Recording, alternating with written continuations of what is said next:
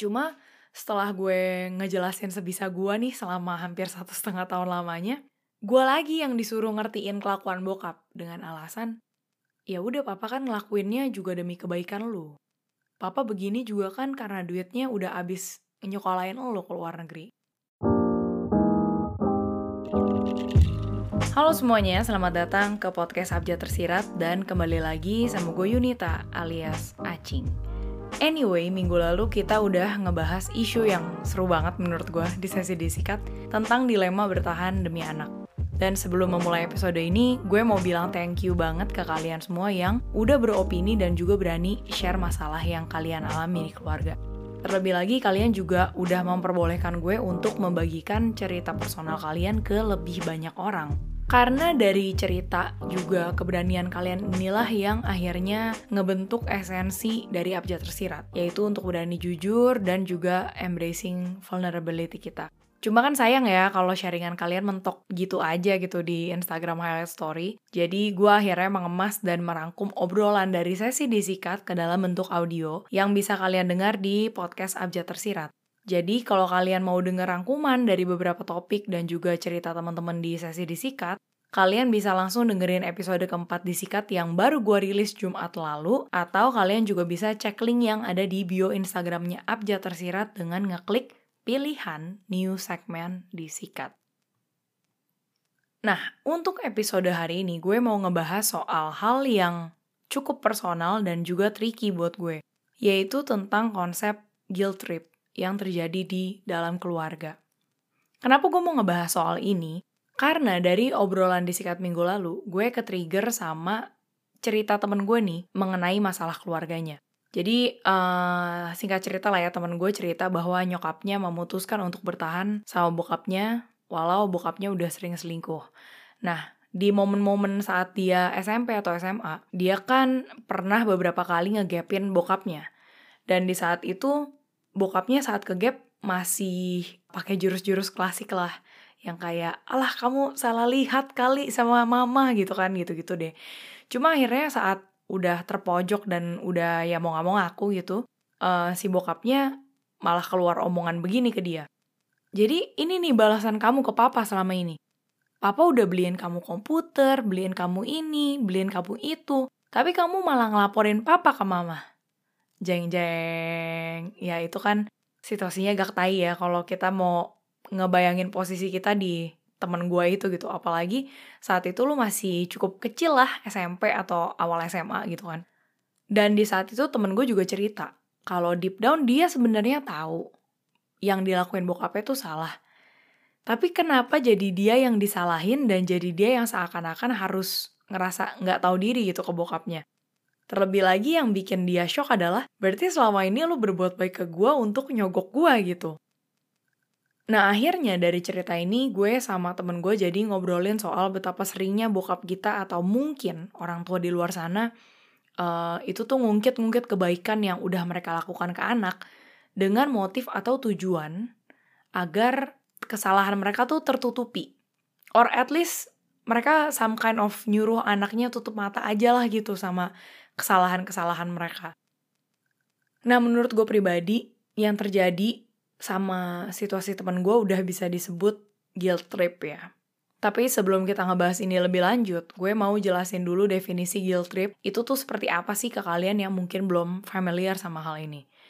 Jadi guilt trip adalah bentuk komunikasi verbal ataupun non-verbal di mana orang yang memicu rasa bersalah ini mencoba untuk nimbulin perasaan bersalah itu dalam upaya untuk ngendaliin perilaku kita contoh klasik deh kalau lagi lu pacaran terus misalnya si cowok pengen tidur ya sama ceweknya terus si ceweknya tuh uh, mungkin nggak pernah bobok bareng sama cowok dan mungkin emang nggak mau aja ngasih keperawanannya ke cowok yang nggak jelas gitu kan.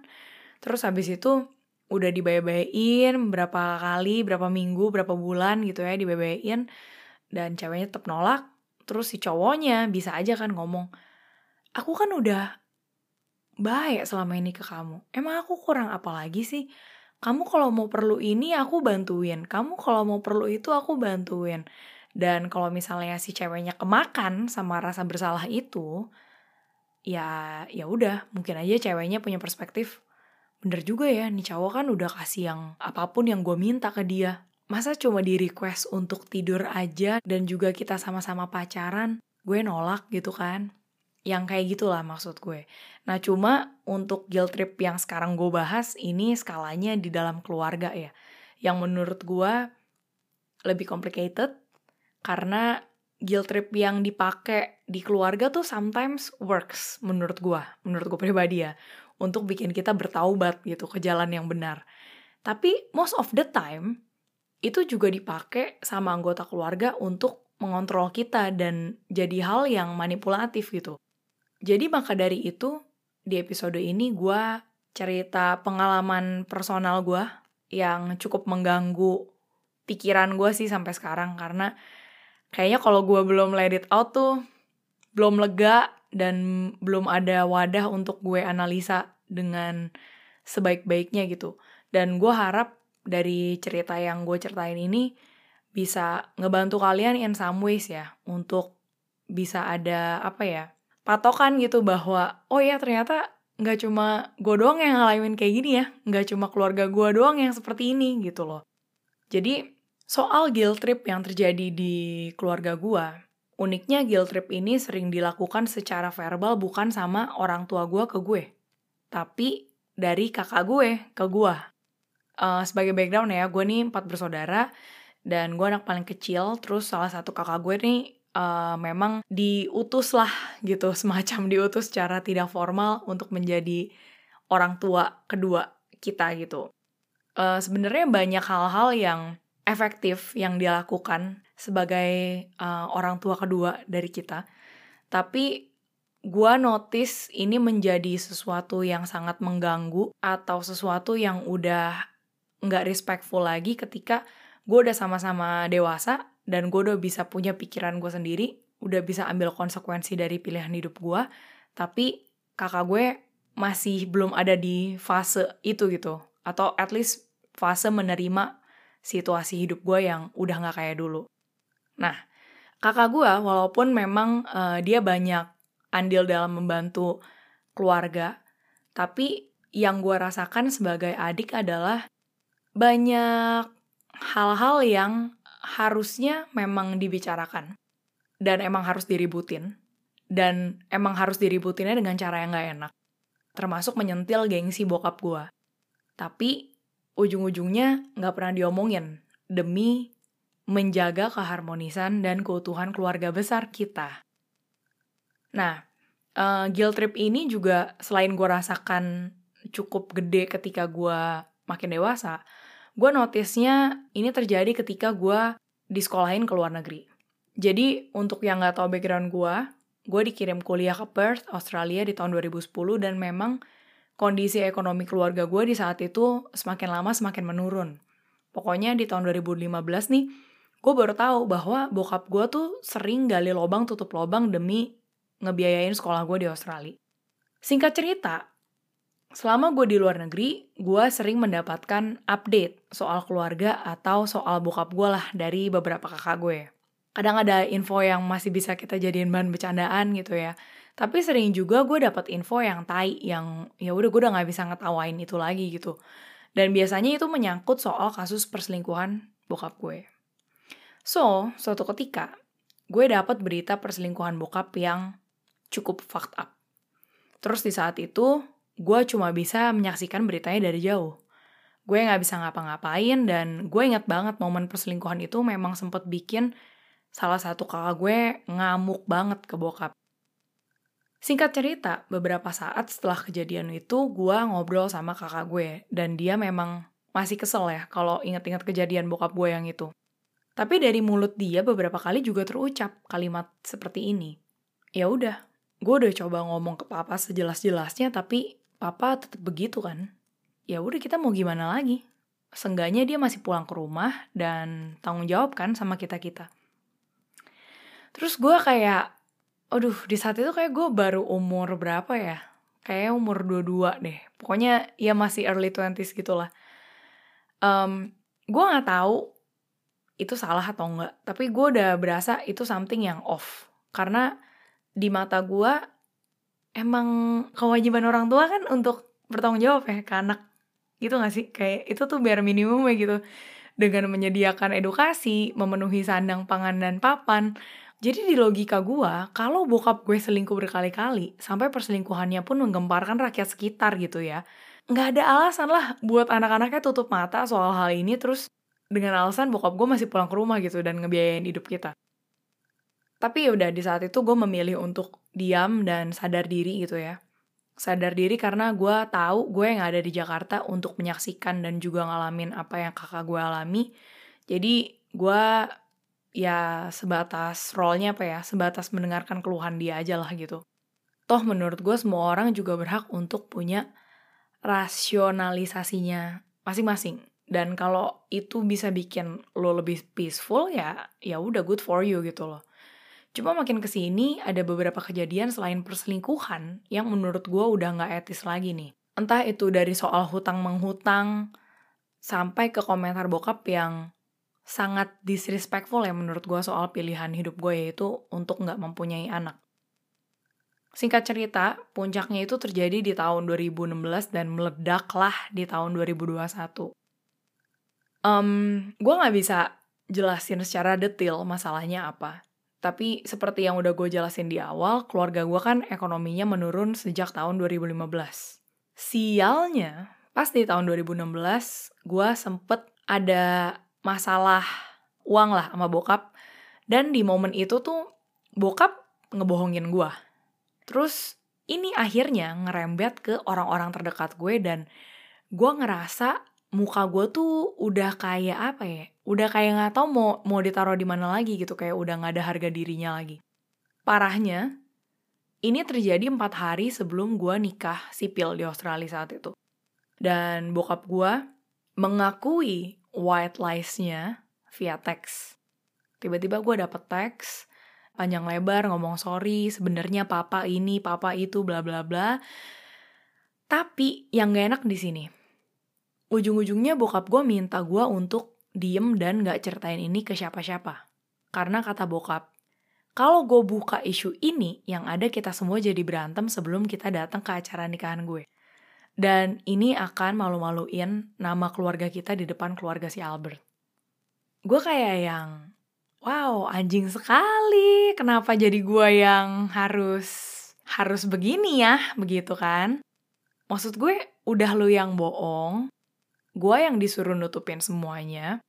Terus gue juga yang harus berpura-pura bahwa kita nih keluarga yang baik-baik aja loh, nggak ada masalah nih kita, we're all good. Padahal juga ini udah agak-agak nyeret keluarga si Albert. Singkat cerita lah ya, masalah itu berlanjut sampai satu setengah tahun kemudian dan at that time memang ya udah gue fokus aja pokoknya ngurusin nikahan gue dan urusan perduitan itu udah antar aja lah saat gue udah lebih tenang gitu. Cuma ya udah akhirnya masih berlanjut sampai satu setengah tahun kemudian dan selama durasi itu tentu aja gue share feeling dan pendapat gue gitu ke kakak gue. Terus dia emang sering bilang sih bahwa dia bisa ngerti posisi gue sebagai anak, tapi dia juga bisa ngerti posisinya bokap gitu ya. Dan uh, dia memang biasanya jadi jembatan komunikasi lah antara bokap dan gue beserta dengan kakak-kakak yang lain gitu. Cuma setelah gue ngejelasin sebisa gue nih selama hampir satu setengah tahun lamanya, gue lagi yang disuruh ngertiin kelakuan bokap dengan alasan, ya udah papa kan ngelakuinnya juga demi kebaikan lu. Papa begini juga kan karena duitnya udah abis nyokolain lo ke luar negeri.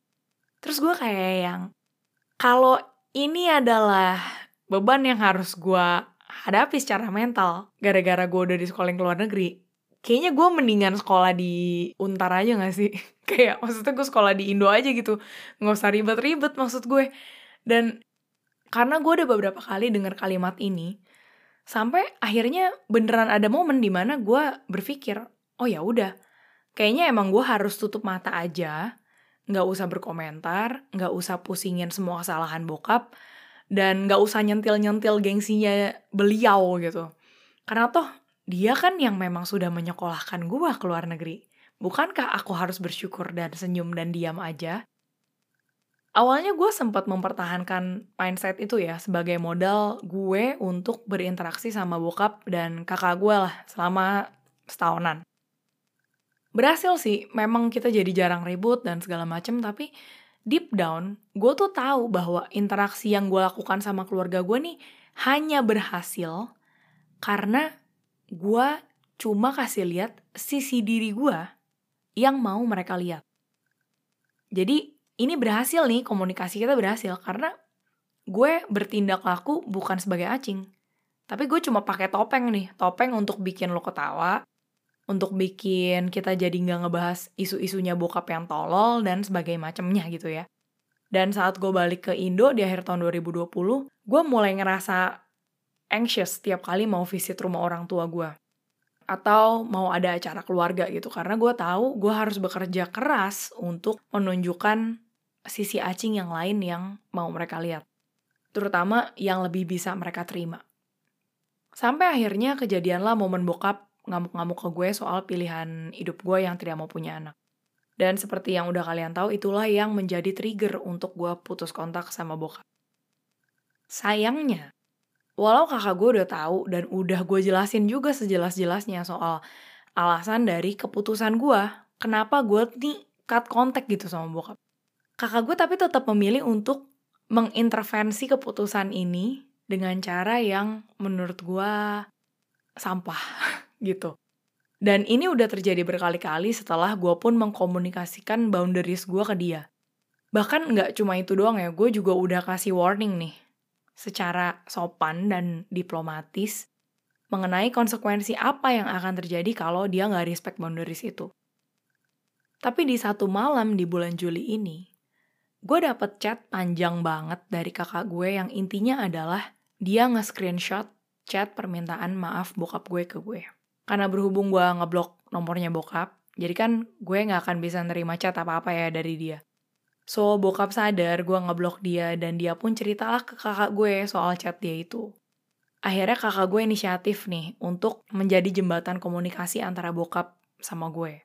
Role yang sudah dia lakukan dari dulu seperti biasa.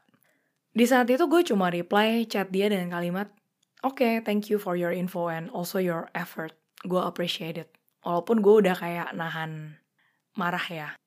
Gue pikir itu akan menyelesaikan obrolan yang gue tahu nih kalau gue ributin ini abis itu gue balas panjang ini gak akan berakhir gitu argumennya. Tapi kakak gue mungkin gak expect kali ya bahwa gue akan reply sesingkat itu. Atau mungkin dia kesel karena gue gak kepancing sama emosi apa pun yang mau dia pancing. I don't know. Alhasil kakak gue balas dengan chat yang akan gue bacakan exactly seperti yang dia tulis. You're welcome. Perasaan gue campur aduk sih selama setahun ini. Sebagai parent, hati gue hancur karena gue selalu ngebayangin posisi gue sama anak gue. Tapi gue juga sayang sama lo. Seperti gue bilang kemarin, ini udah terserah respon lo gimana. Lo kan udah gede, bisa mikir sendiri. Gue udah siap-siapin hati papa juga kalau final respon lo adalah gak mau anggap punya papa lagi. Yang penting buat gue, kalau papa meninggal, papa meninggal udah tenang karena udah minta maaf. Dan udah ada usaha untuk nyatuin keluarga. Dan yang terpenting, niatan minta maaf itu tulus. Dia yang mikir, bukan karena dipengaruhin. Kalau urusan nanti ngurus papa sakit atau nanti papa meninggalnya gimana, ya kan papa masih ada gue dan saudara-saudara yang lain. Jadi, kalau sampai at the end of the day lu gak mau ngadep papa, ya terserah lu. Have a nice day gue nggak tahu apa yang lu interpretasikan dari chat tersebut. Tapi dari gue yang menerima pesan itu, gue merasa this is definitely a fucking guilt trip gitu. Terutama saat kakak gue mention part kalau bokap gue sakit atau meninggal gitu ya. Secara nggak langsung seperti mau bilang ke gue kayak gini nih. Kalau lo masih ada hati, ya lo harusnya ngerasa bersalah dan decided untuk balikan sama bokap. Tapi kalau lu ngebiarin papa nggak ngeliat muka lo sampai mati dan dia mati yang nggak tenang, ya udah itu salah lu. Di saat itu gue kayak, hmm, kalau udah bisa keluar api no dari mulut gue kayak udah keluar deh. Kayak gue marah banget karena apa ya? Karena posisinya tuh gue sama kakak gue udah sempet ngobrol baik-baik soal hal ini berkali-kali Bahkan dia sendiri yang waktu itu sempat ngebuka obrolan dan mau tahu perspektif gue nih, kenapa sih mau putus kontak gitu sama bokap. Bahkan dia pun tahu kondisi mental gue tuh sehancur apa di saat itu. Dia pun tahu gue udah suicidal thoughts. Plus, pas gue cerita tentang enek-eneknya gue sama perilaku bokap yang tukang selingkuh dan memperlakukan cewek kayak barang, kakak gue pun cerita hal fucked up lainnya yang dia temukan soal bokap. Saat gue denger cerita itu aja, gue sampai memilih untuk nggak menceritakan itu lagi ke siapa pun gitu. Karena menurut gue kayak, hah ini kayaknya tuh heavy gitu ya. Gila sih gitu. Dan at that time saat obrolan itu terjadi sama kakak gue, gue pikir kita tuh on the same page loh. But anyway, kenapa gue decided untuk bring it to light? Kenapa gue decided untuk bawa cerita itu ke ranah yang lebih luas. Karena ketika orang tua bikin anaknya beradu dengan anak yang lain gitu ya. Dalam artian uh, misalnya si orang tua ada konflik sama anak, terus anak yang lain malah jadi kayak lawyer papa mamanya dan malah jadi gelut gitu. Itu tuh yang bikin uh, dinamika keluarga itu jadi makin dysfunctional sih makin lupa akar permasalahannya nih di mana nih. Tapi, having said that, gue ngerasa bahwa masalah gue di keluarga atau kehadiran gue di keluarga ini pasti selalu ada maksud dan tujuan yang lebih baik gitu. Ya, gue percaya Tuhan dan gue percaya Tuhan akan selalu pakai itu untuk sesuatu yang lebih baik. Dan bersyukurnya, walaupun berat, walaupun gue sering ngerasa sendirian, even until now, um, gue merasa Tuhan tidak henti-hentinya mengirimkan gue orang-orang yang baik gitu. Dan dari orang-orang itu, dari support system itu yang akhirnya membantu gue untuk selalu punya hope setiap kali gue mengalami isu kompleks ini. Maka dari itu, gue akhirnya jadi benar-benar bisa belajar tentang penerimaan Mungkin dari sini gitu awalnya. Penerimaan bahwa terlepas dari betapa sopan, betapa sering atau betapa sabarnya lu ngejelasin situasi dan pilihan hidup lu ke seseorang, kalau orang itu memang belum ada di fase kehidupan yang sama kayak lu, akan sangat lebar jembatan yang harus diseberangi oleh orang itu untuk berada di posisi kehidupan lo. Dan maka dari itu, pembelajaran berikutnya adalah untuk tahu kapan kita harus diam. Gue inget beberapa hari setelah conversation sama kakak gue terjadi, gue ketemu satu postingan dari akun Instagram salah satu writer bule gitulah. Akun Instagramnya Nate underscore postal weight yang sering ngebahas soal childhood trauma recovery dan juga inner child work. Jadi ada satu postingan yang dia bilang seperti ini.